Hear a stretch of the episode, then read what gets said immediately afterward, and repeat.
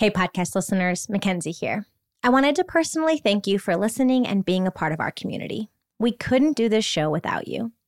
As we shape the next series of the Living Centered podcast, I wanted to invite you specifically to help us out.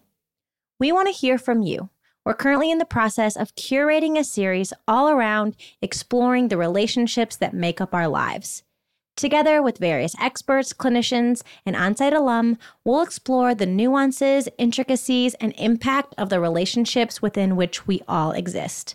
From families of origin to friendships, dating, working relationships, and beyond. We hope to host conversations with guests who bring a definitive and unique perspective. This is where you come in. We want to know your pressing relationship questions. You can submit your questions to podcast at experienceonsite.com and you might just hear an answer on our next series.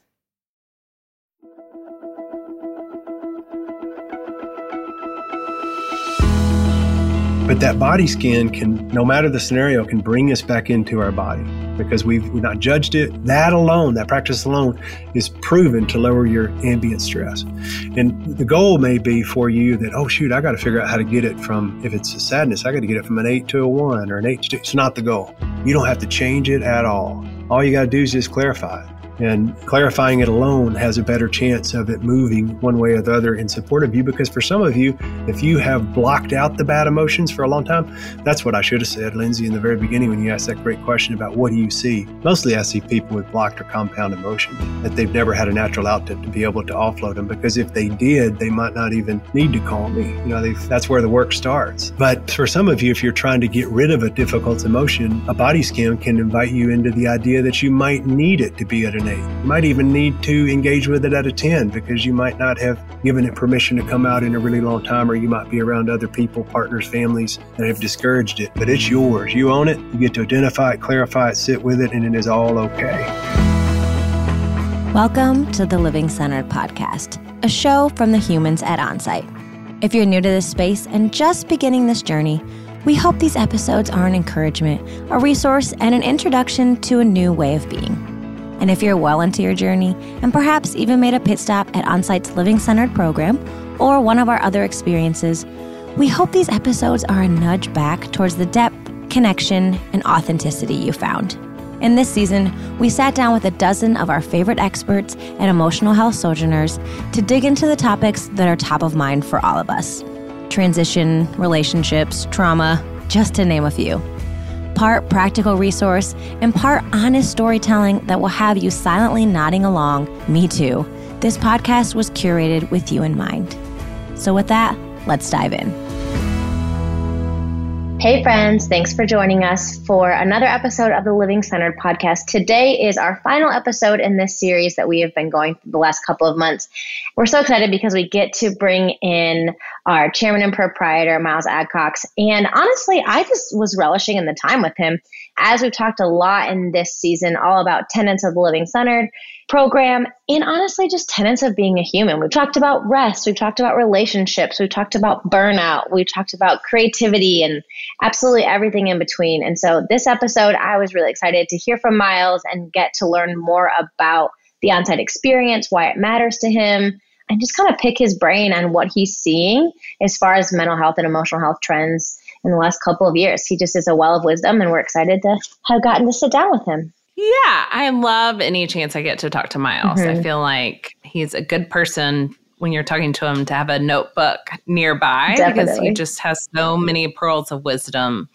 And he really, in this conversation, both talks about sort of the history and the origin story mm-hmm. of Living Centered program and what it was created for, but then also connects us to like where we're going and what that makes possible. And so I think, kind of like the Living Centered program, sometimes it's important to go back so that you can go forward. And um, Miles just does a great job of living that out and bridging the gap for us. So I hope you enjoy this conversation with him. I know that Mickenzie and I did.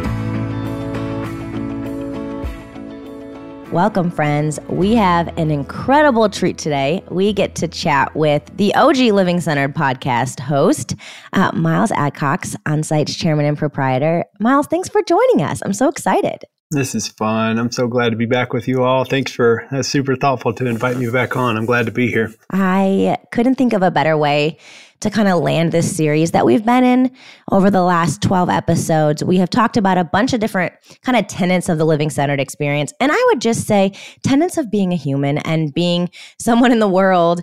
And I think somewhere along the way, a lot of us get off track. And I love what our living centered experience offers to people. It's just an opportunity to reset, to slow down, and to get away and really focus on ourselves. So I thought it might be fun to just kind of hear from you about the living centered experience. We've talked so much about it.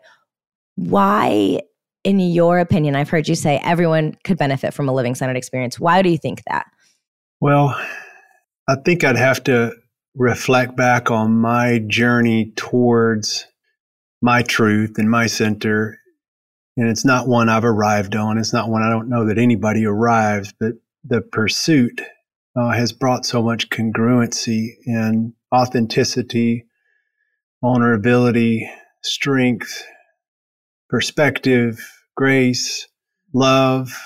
I'm just a different human, you know, from being on this path. And and I'm and I'm, I'm really grateful for it. And if I go back into my history before, you know, when I first started my journey of having some challenges and adversity uh, that came up in life, and I had an opportunity, thankfully, to take a look at those and got engaged with a creative and really good process that imprinted me in a really important way. It didn't up front. Up front, I was terrified of it and thought, what, you know, why has life gotten so bad that I need to take a break to work on who I am and who I'm becoming? I went through that whole shame lens initially and, and felt felt uh, different about the idea of doing work. But man, midway through, I began to wake up this different part of myself. It taught me a whole new language. It uh, introduced me to a whole new way of you know, living. And I remember thinking at the back end of my initial therapeutic intensive experience with experiential elements engaged that, oh my goodness, I don't know of anyone on the planet that couldn't benefit from this. I, I thought it then. And gosh, that was over 20 years ago and I have chased that dream ever since. It's a, you know I've never looked at our offering, especially the flagship marquee offering, i.e., our uh, Living Centered program, but really any of our our um, offerings at Onsite. I've never looked at them as this punitive. Here's where you go when your life is is broken. It, it's not that we're not set up to serve people when they're going through difficult seasons, but I have just always looked at it as like this great opportunity, this great gift that I wish everyone I know wish the world would get a chance to. And, and I know people do it in every ways. We're a small entity um, with a big reach. I'm proud of it. And I know we serve a lot more people today than I ever dreamed we would. And I think our dreams are exciting of how many we might serve 10 years from now. But I know that won't touch the population. And so it's not just the living centered, uh, but I happen to, to be pretty biased and partial to that one. But I think there's a lot of ways people can start to embrace the parts of themselves that maybe they've been running from and start chasing congruency and authenticity and some of the things I mentioned that I've benefited from. And so that's my hope is that just the world will take a little bit better care of themselves. And I think in doing so, we'll learn to take better care of each other. Yeah, I love that. Um, listening to you talk, Miles, has really taken me back about six and a half years to a time in my life where I was experiencing a lot of burnout. And I had had two different coffee dates in one day and both people were like you need to go to the living center program. And i was like i don't know that now is the time. And then later that evening i randomly ran into you at Mas Tacos in hmm. line for tacos and i was like hmm. okay i get it. I've got to go do this living centered program. It just felt like a sign from the universe or god or however people think about that, but it just felt like very clear that that was the next step for me. And then you were like, well, call me and let's talk about what it would look like for you to do this program. And I remember being so scared and kind of like, can I do this thing? Because I had had a lot of friends that had gone and experienced living centered. And I knew enough to know what to be afraid of, of and i'm not somebody that is super comfortable like processing my feelings outside of myself. And so everybody else is like, it's just this like cathartic release. And that sounded terrifying to me. And you so graciously talked to me on the phone and held my hand sort of through the process. And I think you do that so well for so many people. Mm. You just help guide them to whatever the right next step is in their healing journey. And for me, it was a Living Center program that day. Hey, friends, Mickenzie here. I wanted to quickly interrupt this interview to share a short story with you. A few years ago, I was listening to an onsite alum share their story, and something clicked inside of me. I realized that while nothing was wrong in my life, I actually began to wonder if there was more I was missing. What if the overwhelming feeling of anxiety and stress that I had just accepted as my normal didn't have to be a part of my life? What if my relationships didn't drain me and I could actually set the boundaries to create the type of relationships I wanted to exist in? What if I could interrupt the narratives that I had just accepted as fact?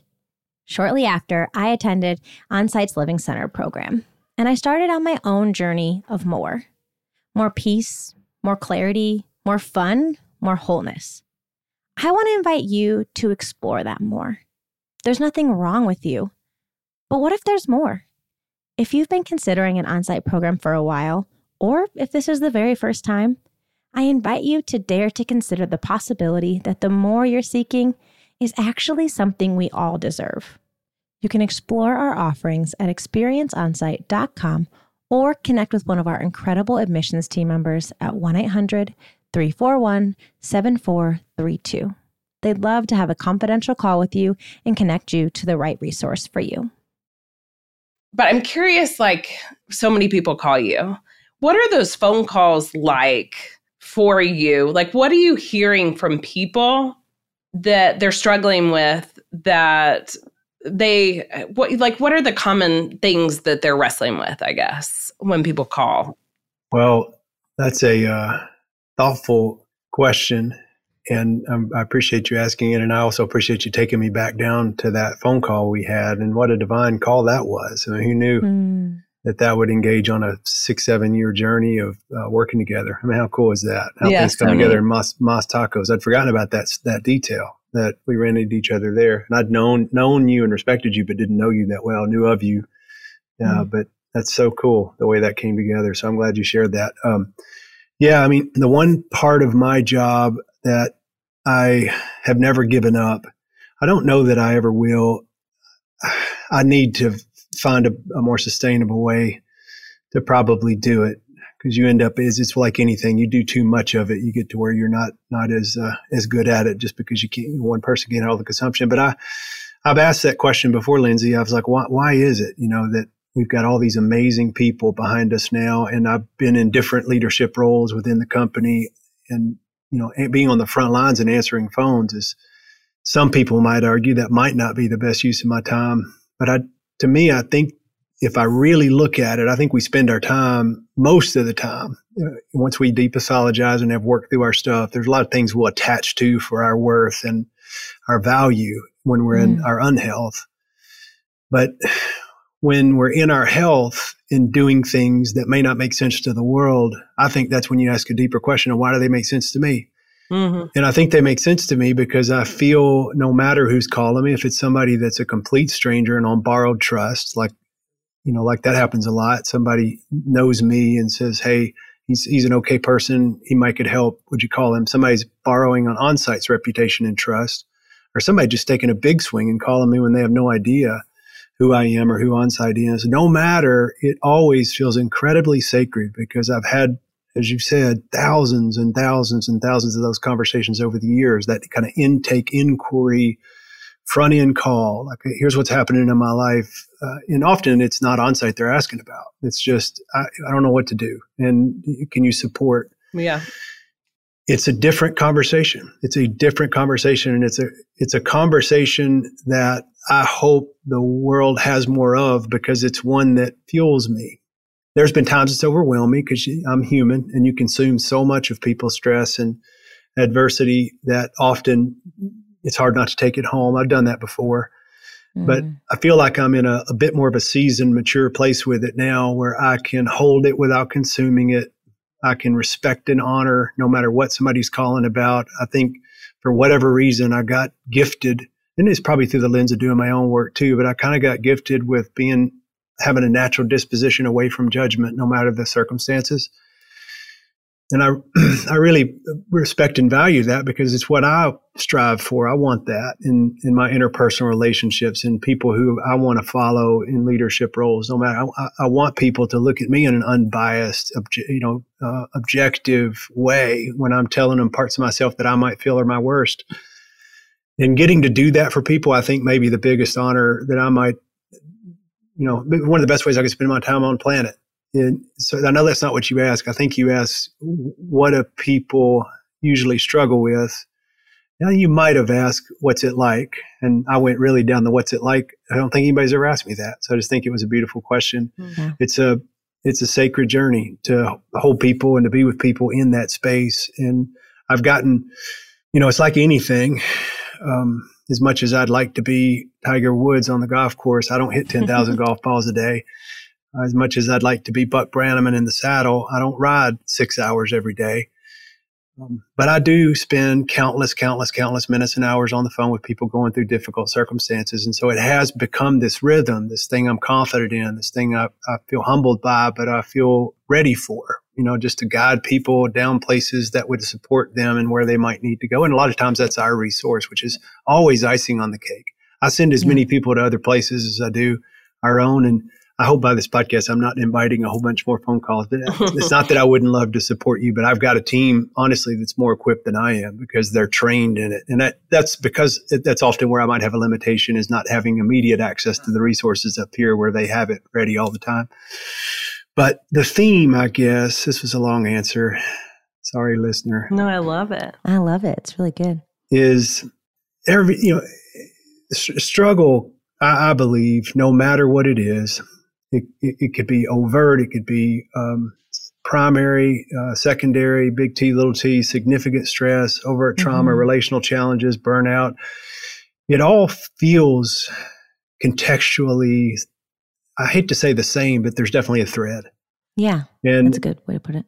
The, the thread to me would, would just be that there's an overwhelmed element within their nervous system with whatever life might have thrown them at that time.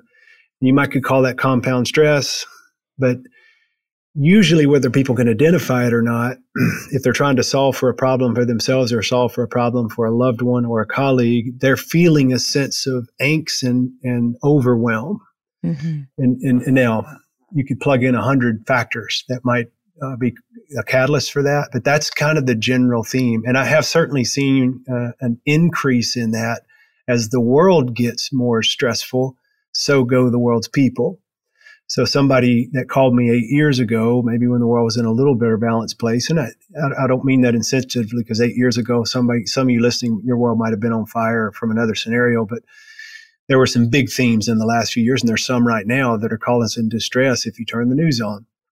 And I have found that if you take someone who's having a personal situation with something professional or personally, and you add it onto it the world stress, then I find it's a bit more elevated mm-hmm. right now. But I think mostly when I talk to people, they're dealing with kind of compound stress. Yeah.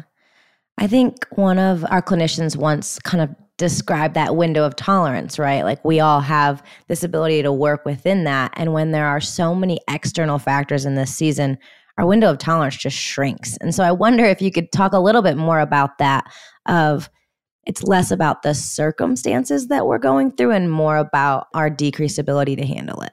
Like yeah. I've been stressed before. I've had strife with my children before. I've, you know, had financial trouble before, but there's something about this season right now where any extra little bit outside of it just feels heavier it's kind of how we all felt in the pandemic. Like everything felt so big. And so I just I wonder if you're seeing that more because of that and if you kind of talk to yeah normalize the overwhelm a lot of us are feeling. We're not alone, right? Totally. Yeah, I definitely see that tolerance window less now and mm-hmm. I used to feel I needed to find a way to make it wider, you know, mm. for people when I was on the phone. In other words, if they had a, a, a, tolerance to what they could share, what they couldn't share, or uh, a lot of times people will say, I'm desperate, I'm struggling, I need help. And then the mm-hmm. resource feels intolerant. Like if you say, well, here's what I would consider doing, then suddenly it's like, mm-hmm. I'm not sure I want that, or I can do that, or that's going to really invade in my life and my family or in my resources or whatever it might be. But now I don't so much try to make it wider. I'm more just meet people where they are with that level of tolerance or window of tolerance because, mm. and that's in leadership too. And I, and I, am clumsy. I, we've all had the opportunity to be in leadership opportunities and employ, you know, engagement, professional engagement circles for years. And mm-hmm. so I mm-hmm. know I've not always gotten this right. I'm clumsy. I probably stepped on y'all's toes, I'm sure at times. But I try to read the energy of the moment. And you can hear it in somebody's, uh, the way they're voicing what they're going through. You can yeah. hear it in the way physically somebody. Now, often time is a thief and doesn't give us the luxury of always not chasing a moment with immediate information you need to deliver. So sometimes you have to push through because you know you're not going to have the luxury of time to give people that space.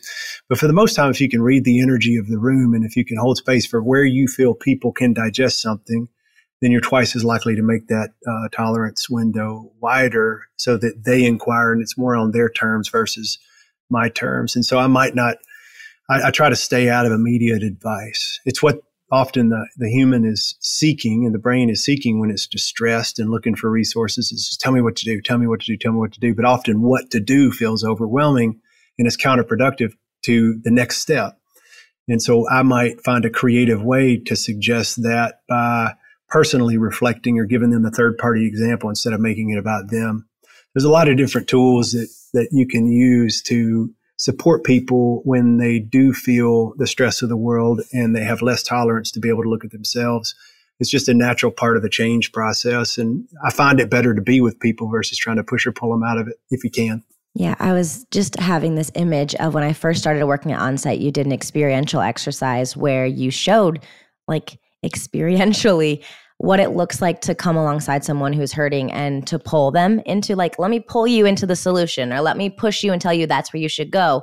Now the most effective way for them and for you and for actual lasting change is to to link arms and to walk and say let's do this together. And everything i've been hearing in this conversation is what we say is so true is that you can only take someone as far as you've gone. And so i think there's just so much of your work coming out of like i can sit with my own struggle so i'm willing to sit with yours.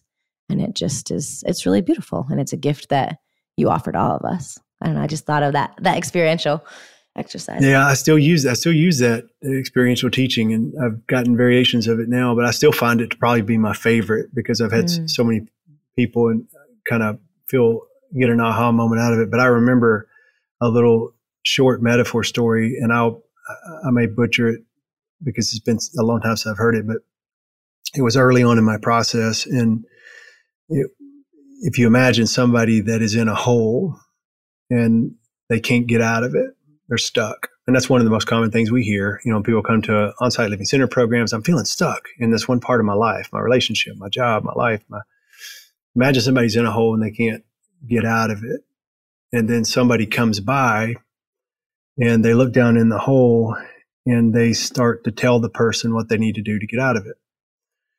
And that's one step and or that's one way to do it. And then there's uh, another person that could come by that might try to put their hand down and pull them out of the hole. That's another way to consider doing it.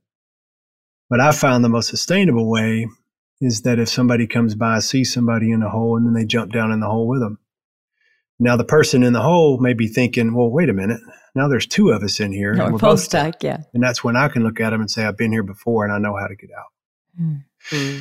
You know, when people feel a little less alone when they're in a stuck place, they're twice as likely to take a step that's their idea, not my idea, which makes it more sustainable. Hmm. Yeah. Feels a lot warmer and more inviting to be walking out of the hole or stepping out of the hole with someone that's got that know how and knowledge and nurturing spirit. And mm-hmm. I, I mm-hmm. think that our clinical team and you all embody that so much that they're all willing to share their own stories and the work that they've done. And they, they have that spirit of I've been there too. And I really appreciate it. As Miles shared, at Onsite, we see people from all walks of life now raising their hands and looking for support on their mental and emotional health journey. As we shifted gears in this conversation, Lindsey asked a compelling question about a trend we're currently witnessing in our culture as we see these topics normalized and the conversation shift around those who talk about their mental health. I feel like so much of like my own personal work I sort of was forced into it when my coping mechanisms started to not work for me. And I feel like a lot of mm. my I'm in my 40s, a lot of my peers, that's kind of sort of what drove them into therapy or sent them to onsite was like a lot of them had socially acceptable coping mechanisms, whether it's, mm. you know, like work or people pleasing or and I did too that it that, that that worked for a good decade and a half or two decades of my adulthood and then all of a sudden it just wasn't working any longer and I didn't know how to process life's challenges mm. outside of those. And I'm just curious what sort of the generational kind of trends that you'd see around. I think it's so cool that there is so much more knowledge and awareness and desire for young people to engage at an early age in therapy. But curious what, yeah, like how how you see people's personal growth and therapeutic processes changing over time as it becomes more normative and socially mm-hmm. acceptable? I personally am excited by that trend. I think there's more uh, positive outcome potential than there is downside. There's certainly both, as there is with everything. Because as something gets pop culturized, it starts to lose a little bit of its meaning and depth. And when it trends, it gets monetized. And when it gets monetized, the world pays attention. When the world pays attention, there becomes a whole lot more experts. And there are a lot of experts. There's, so our information, what I always dreamed of is I hope the information of the human experience, psychology, whatever you want to call it, is more widely known and accepted. I hope we have a deeper understanding of ourselves and other people. I really hoped in, in, our, in 15 years ago, that seemed like such a long shot.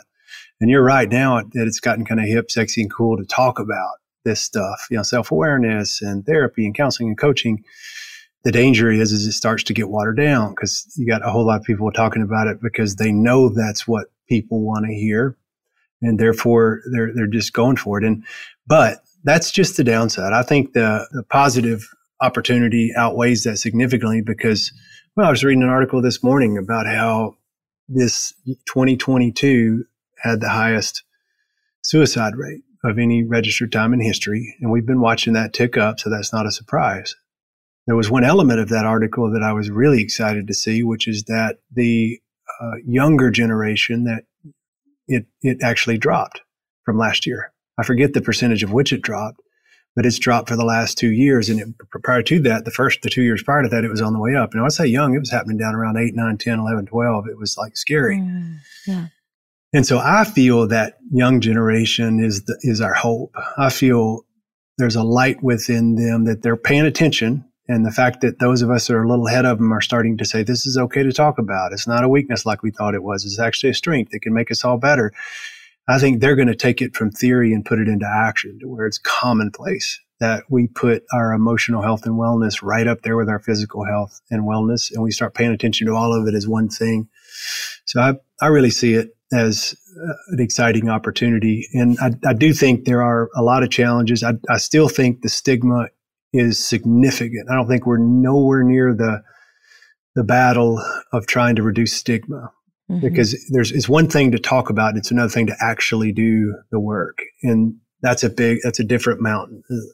Love David Brooks's work around that second mountain uh, conversation, but I think we still got work to do, but it seems like a lot of people are helping us right now. It's not just those of us. You know, I think we're so fortunate to work behind the scenes in the mental wellness, emotional wellness field, if you will. But to have people, it, to me, it feels like, and I try to think people, you know, strangers on Instagram that are saying, I'm a real, I'm a fan of your work, or I love what you said.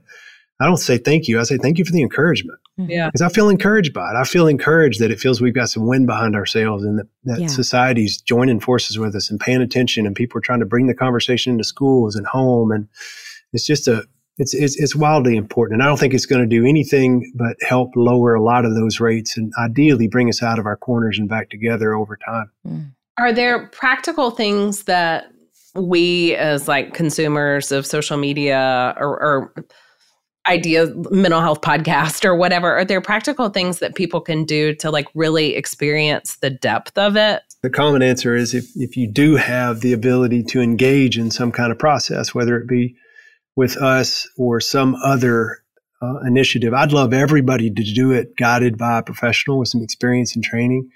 Yeah. But that's not the way the world is set up.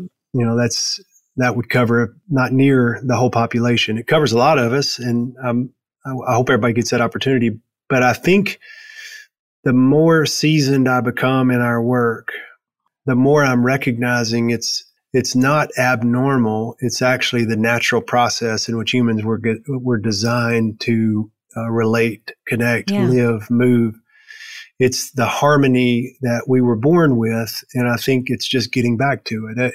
And I I don't want to get too out there, but I, I am out there. I, this is, why, is at, the more I've paid attention to nature and uh, I've really gotten into kind of the regenerative farming movement and I pay attention to how when we get out of the way, you know, industrial, you know, watching what industrialized, industrialized farming and food movement has done mm-hmm.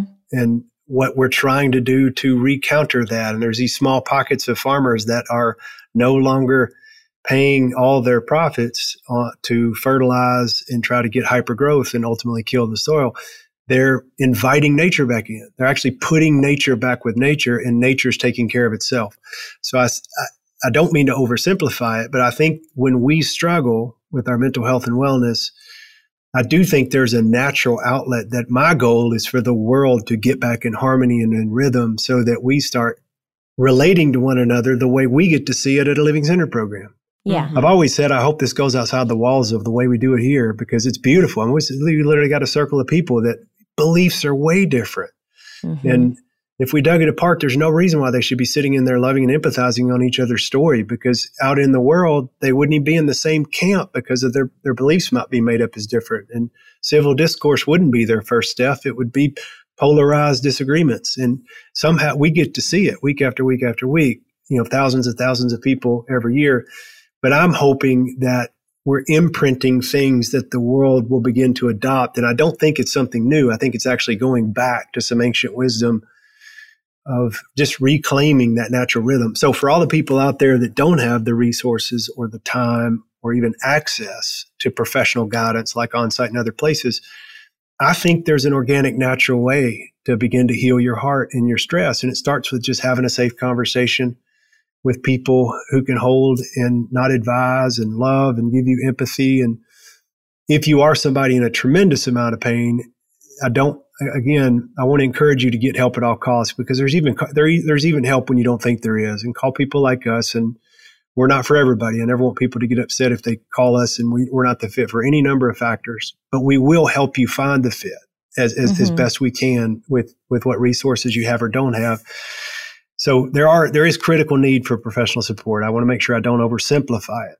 But I also want to encourage people who who may live in pockets of the world where there's none of this that you can create it uh, by creating sacred circles and empathetic connections and just getting back to love. That actually heals our hearts as much as anything we might do in a sophisticated clinical system. Hmm, that's good. I think, Linz, when you were talking about like being a consumer of social media, I think my first thought, and then Miles echoed it, was like move it beyond the screen like take it to the actual people in your life and have a conversation about it of what's coming up and how is this and i, I do see this normalizing of talking about our, our stories. I was listening to a podcast this morning with trevor noah and he has started this podcast where he talks to people who are kind of like have made a a taboo or have done something that has made them like canceled in culture or you know whatever and like what are you growing and how are you learning? And he had DaBaby on and i've never listened to DaBaby but this uh, the whole conversation he was talking about this traumatic system he grew up in and he kept using therapy words And so Trevor said at the end of it, like, hey, uh, like, have you been in therapy? Like, what, you know, you're using a lot of this language. And he was like, oh no, man, I can't, like, I'm no. And it was so interesting to me of you're engaging in this conversation, you're wanting to. And I just saw this like whetted appetite that he kept having of someone's asking me to talk about my story. They want to know about this.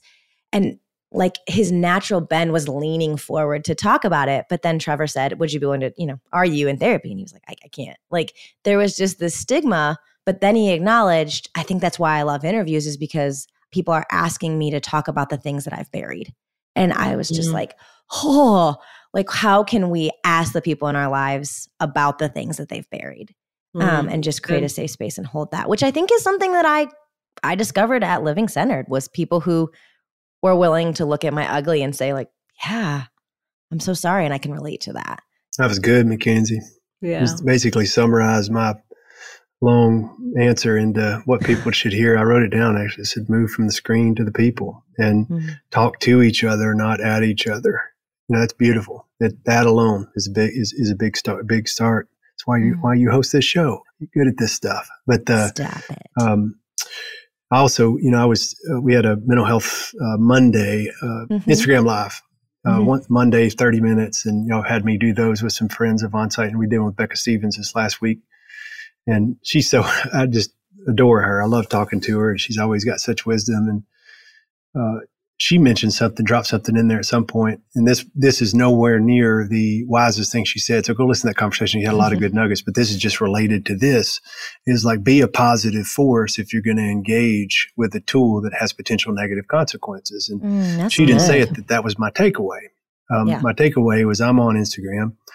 And the way I've managed the mindless slot machine feed that pulls me in like it does any of us that have a human mind is often, you know, if I see something like someone's trying to share something about their story or mm-hmm. somebody's trying to share something as a, it's so awkward. I try it all the time. It was not great where you just, you're talking into a phone and trying to be a subject matter expert and saying, you know, here's life. Can you do these three things? It's, yeah. in, but think about how vulnerable that is for somebody to try that. And you have to think their intentions are probably really pure. They're mm-hmm. probably trying to say something that matters. They're trying to help somebody. So the way I've handled that before is I've looked at it and I thought, that wasn't very good. Or, er, I don't agree with that. I'll just keep going. And what she said is go heart, go heart 10 people's posts today. Mm. And I thought, that's pretty, pretty cool. That's thoughtful. That if I could see beyond the message, even if I, it, now obviously if I have something I really disagree with, that's different. But if I see beyond the message, it's not something I really connect to, but I can tell the intention and somebody's really trying to, to say something about their story or help another person, then it's easy to give them a heart. And I've, I, I kind of forgot that, that the, the, the, heart on that social media thing was actually an endearing thing. It's like, I mm-hmm. see you. I see Lindsey, you posted a picture of you and Ben, and, and I want to say that matters to me. And as much as we'd like to think we don't measure ourselves by the hearts we get, we're all human if we put ourselves out there and nobody notices or nobody cares, it's hard. And so mm-hmm. I think we can be a lot kinder online to one another. But I really like your advice, Mickenzie, of just move it from the screen to the people. And I think when you're on the screen, you're talking at each other, and in person, it's impossible not to talk to each other. Mm, that's good. I've been working at Onsite for almost four years. I've experienced my own living centered program, and on a daily basis, I get to talk to many of you, our alum, about your experiences. But at this point, I realized I'd never heard Miles talk about his first living centered experience. My curiosity won out, and I'm so glad that I asked him to share a bit about his experience with us.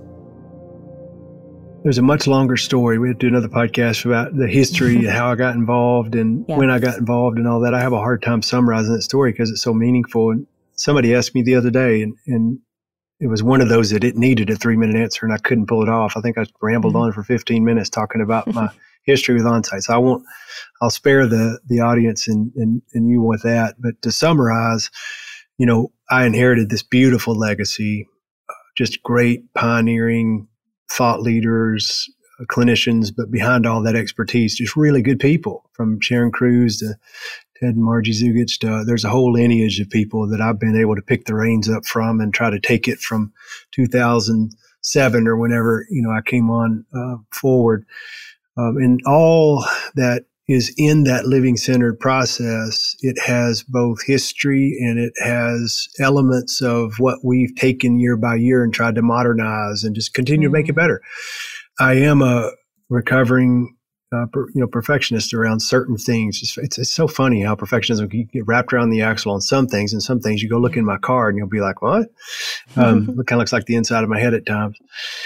Uh, but there are some things, experiences and aesthetic and people that I get really, I can get obsessed about. And sometimes that can have a shadow side, but a lot of times it serves us well. It's both mm-hmm. and. And I've learned to rein in that shadow side better over the years. I still, as Lindsey can attest, because she and I work together on creative outlets all the time and it still hangs me up a lot. And mm-hmm. but I've gotten better. I hope I, yeah. I, would say I hope you say so, Lindsey. Yeah. But I will say the, the, the the positive side of that is that I care so dang much about the experience. I really really want the experience to be good. It matters so much to me and uh, to the the quality. So we've retooled that living center uh, every year. We try to make it mm-hmm. better and better and better.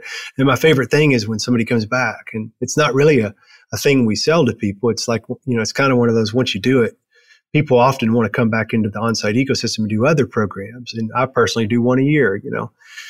But we usually don't do living center program, but that's become kind of this little trend lately where people that did it three years ago or five years ago or 10 years ago are coming back and doing it again. And I love hearing that, oh my gosh, it was better.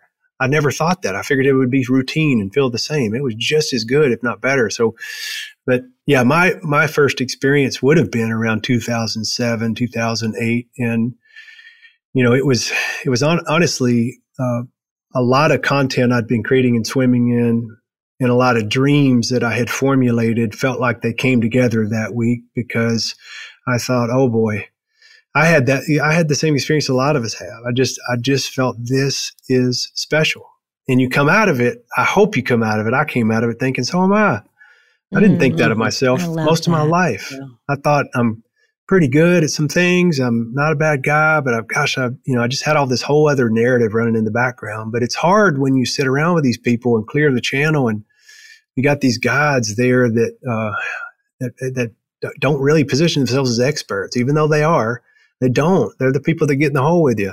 And there's something about that whole process from the hospitality to the clinical sophistication to really the no sophistication. And it's just humans doing human well that I just fell in love with. I love it. Loved it then. I've not, believe it or not, I've called myself out. I've not done it in a long, long, long time. I've, I've done other programs, but maybe it's time for me mm-hmm. to jump back in a living center program because of all my, you know, we offer a lot of great uh, programs, a lot of workshops, but that living centered program is just sacred to me. It's probably my favorite because it, it's it's a bit of a wider door that, as I said in the beginning, I don't know anybody that couldn't benefit from it, no matter what you're navigating.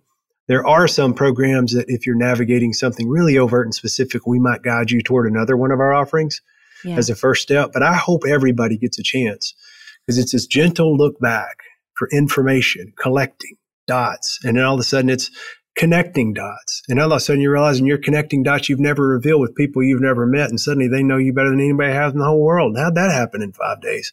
But you're like, wow, I left thinking, okay, um, not only is this incredibly cool, and I feel probably more seen, valued than I ever have in my life, but I can replicate this. I felt like I could really replicate it. And I think I have over the years, just a little bit, a little bit, a little bit. Now I feel like I'm replicating it as a parent. And that's mm. that's the best, you know? Yeah, that's mm. awesome. Um, we are doing a new program this year in 2024 that will be basically a program just for alumni called The Experience. And it will be an opportunity for people that have done the Living Center program or other workshops and intensives to come back and do work and dive right in. I'd love to hear you talk, Miles, because I know that that is something that you're passionate about the idea of sort of the ongoing process of doing your work. And we're working together on building out what the experience is going to be.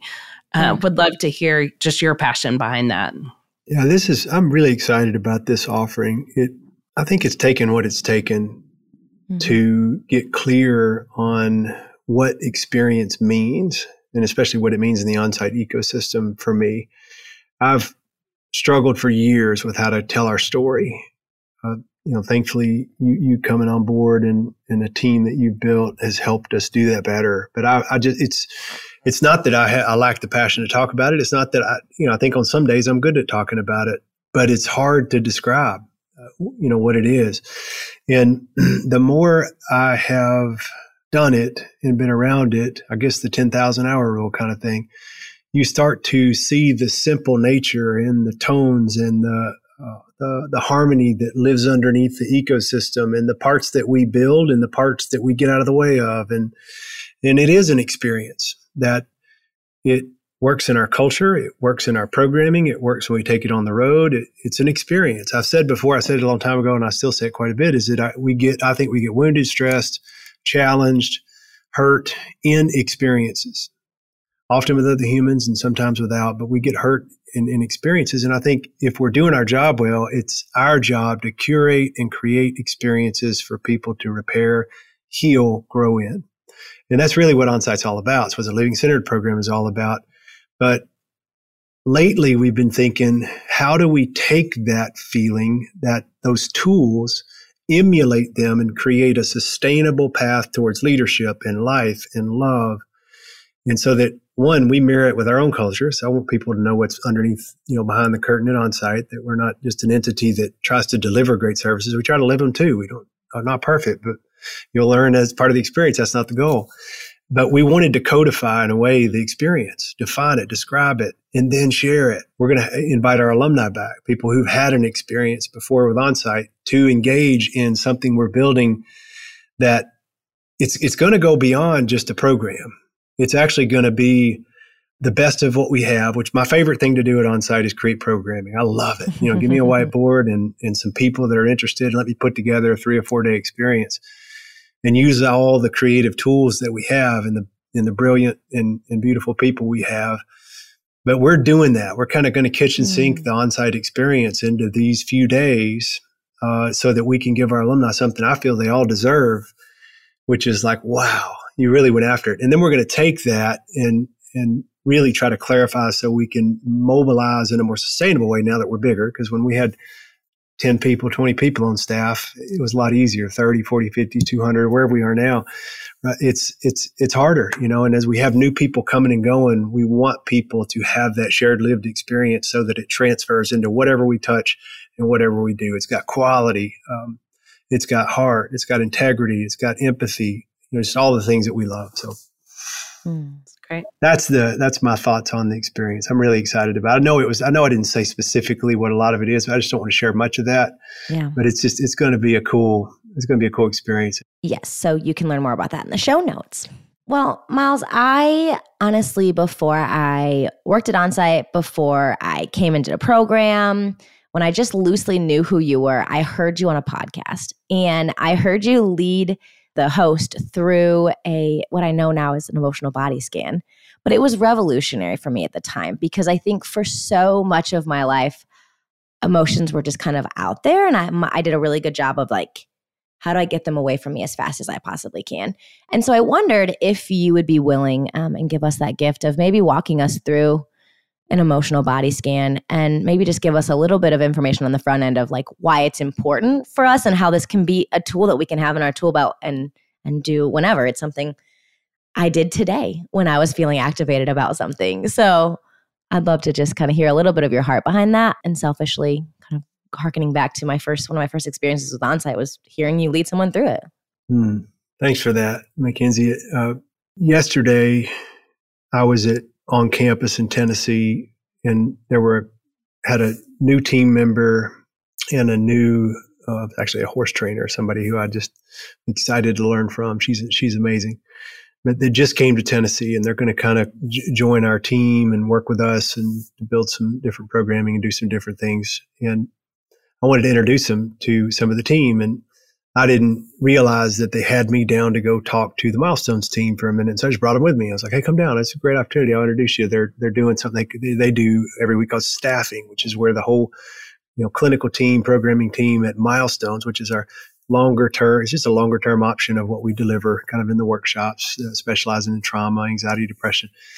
Smaller boutique program. We share a campus with them. Uh, I went down to sit with this team, and I had these two guests, and I said I introduced the two guests and then they said a little bit about themselves and what they're excited about, what they're passionate about, what they enjoy. And then we didn't, we were kind of out of time. And I was like, well, I need to make this quick because else they're not going to invite me back. I'm going to eat up too much of their mm-hmm. time. They've got a lot of more important things to talk about.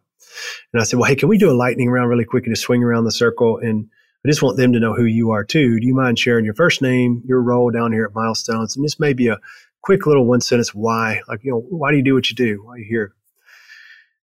And about three people in, and I was in tears. Mm-hmm. And the lightning round turned into about a 20 minute love fest, as mm-hmm. it does at Milestones Crew. They're such a special team. But they just went person by person, and it was like, you know, it's popcorn style where it just invited the next person to share what they loved about, not about our work, about each other. Mm. And I was like, what? I mean, I've all I've ever dreamed about is that people would, would go to a place because they wanted to be with the people that were there. And I think if you want to be with the people that you're there and you find benefit and joy from it, then no matter what service you deliver, it's going to supercharge it. And I think that's often, you know, that gets neglected because uh, you, you try to get people too attached to the mission. And we've got a great mission, but we, I, I hope we always have a better culture and mm-hmm. I, I, want the people to enjoy one another. And man, um, you asked the question about emotions, and I think back mm-hmm. to my mm-hmm. original imprint around feelings and emotions, and I didn't, I just didn't have them. I was just like what you said. I would run from them. I wanted to avoid it. Um, I couldn't even, wasn't even literate when it comes to what they are. I couldn't identify one. I just knew that they were a sign of danger. Yeah. Uh, outside of some of the, you know, get away with the, the joys, the, the happy, the, some of the positive ones. I got that. That's fine. But any that's of the fine. ones like those, but everything else, have fine. those. But those those other ones, man, we got to get away from. I, I, I could relate to that, and I got to thinking, you know, here here I am yesterday having this middle of the week. You know, it's nothing significant, and I have access to my emotion, mm. and I hmm. have the freedom to utilize it in the workplace. I can I can emote. I can feel sentimental, and I can be like, "This is beautiful to be a part of something like this." Uh, yeah. In a we we have a stressful job, and then they have this really great bond. And mm. and person by person, they said, you know, I've I've looked for this my whole life, and or I've never worked in a place where a team felt like this. And I was like, man, that feels good. So, what was really cool though, Mickenzie, was that everybody around that circle didn't just describe what they liked about the people they worked with and somehow how that helped them be better at their job. They told us how they felt about it. Hmm. said, I feel this way. I feel that way. I didn't say that. I didn't say check in. It's just their vocabulary. They're astute in being able to identify their their biological, normal, and natural response, and be able to clarify it, own, own it, utilize it, put it into practice in real time, and therefore have some sense of control over how it informs our reactions and turns them into our ability to respond instead of react. And so I just think they're everything. Uh, when it comes to feelings and emotions, I put a lot of weight in that category. I do mm-hmm. think you can you can overplay it, and sometimes I'm careful with it because you get to talking too much about it and people tune you out. But I do think it's part of our natural biology that we run from and we ignore and we condition out of ourselves that when we come back to it, pay attention to it, identify it, communicate it, feel free to, to own and understand it.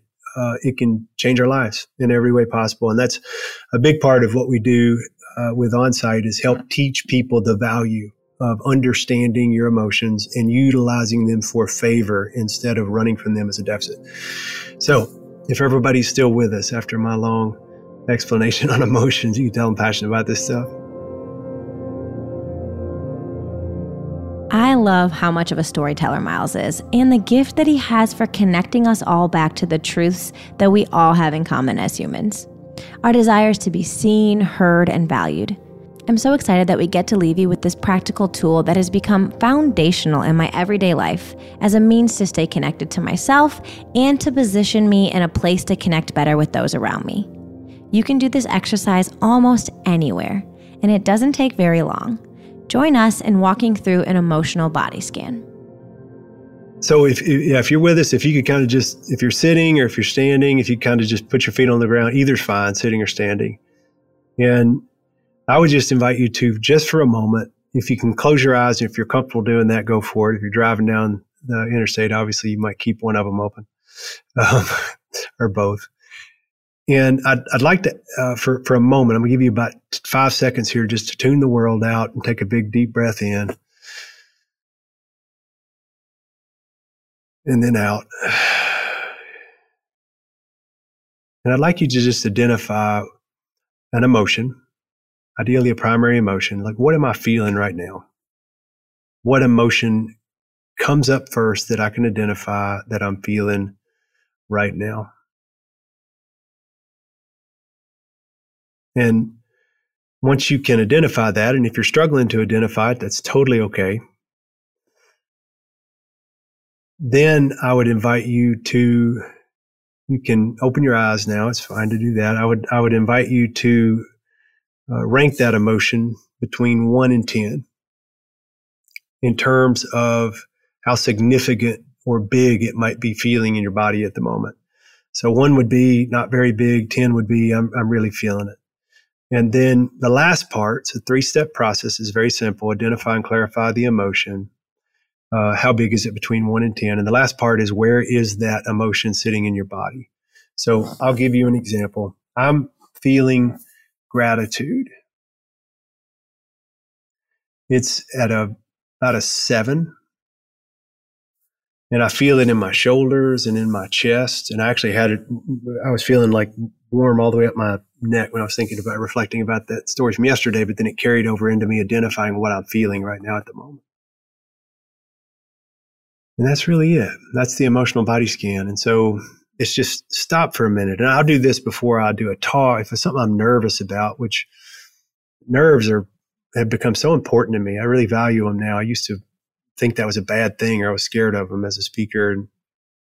But I really learned to partner with them and enjoy them. But I need to check in on them before I do something so that they don't run the show. I can't tell you the mm. number of talks I've done publicly where they ran the show. You know what it looks like when they run the show? It looks like my dictation speaks up. My voice changes. I'm talking to you as a subject matter expert and I want you to know how smart I am. And I'm completely disconnected from the rest of my body. You might relate mm. to that, mm. like if you're in a yeah, nervous conversation. I relate to that. Totally. But that body scan can, no matter the scenario, can bring us back into our body because we've we've not judged it. If let's say your your uh, emotion was sadness or it was anger, one of them that get a bad rap, you've identified it. You've you know you've put you've clarified how big it is, and then you've actually clarified where it is in your body. That alone, that practice alone, is proven to lower your ambient stress. And mm. don't you, the goal may be for you that oh shoot, I got to figure out how to get it from if it's a sadness, I got to get it from an eight to a one or an eight to two. It's not the goal. You don't have to change it at all. All you got to do is just clarify it. And clarifying it alone has a better chance of it moving one way or the other in support of you. Because for some of you, if you have blocked out the bad emotions for a long time, that's what I should have said, Lindsey, in the very beginning when you asked that great question about what do you see? Mostly I see people with blocked or compound emotions mm. that they've never had a natural outlet to be able to offload them. Because if they did, they might not even need to call me. You know, they've that's where the work starts. Yeah. Um, but if, I don't. I, some for some of you, if you're trying to get rid of a difficult emotion, a body scan can invite you into the idea that you might need it to be at an eight. You might even need to engage with it at a ten because you might not have given it permission to come out in a really long time, or you might be around other people, partners, families that have discouraged it. But it's yours. You own it. You get to identify it, clarify it, sit with it, and it is all okay. Hmm. That's so good. I think even when you were saying like partnering with your anxiety, like it's telling you that something matters. Like it's telling you, you know, alerting you to that. And I think that's something that I've learned from working uh, at onsite is just you talked earlier about the shadow side of something that that every emotion it's not positive or negative it's just neutral um, and, it, and it offers us something sadness we don't want it to go from an eight to a one it, maybe it's awakening us to something that matters like it's it's sad and it's grief and it's allowing you to to hold that so Miles, this has been such a good conversation and so grounding. And I'm just really grateful uh, for you showing up and, and helping us round out this series. I think it's so important. Is there anything um, that you'd want to kind of leave us with as we round out this conversation? Oh, it's been it's been wonderful. I've, I've really enjoyed it. It's been a bright spot in the middle of the day to get to just connect and have a real conversation. I'm so glad we we did it, and I'm glad y'all invited me back into it. I'm really proud of what y'all do with this. Uh, just trying to really share our story and Mm-hmm. And I know I've been a part of it at times too, but y'all really get the credit. You've taken the charge and just you know pushed right through and continued offering valuable information to people with all the people we get to do life and, and leadership with. So I'm really, really proud of it and appreciate you both. Thanks for listening to the Living Centered podcast. If you're enjoying the show, we'd love for you to consider leaving us a review or rating on Apple Podcasts, Spotify, or wherever else you listen. It only takes a few seconds to navigate to the show in your app and select the stars to begin your rating. It helps more people find the show, and we really appreciate it. Thanks so much.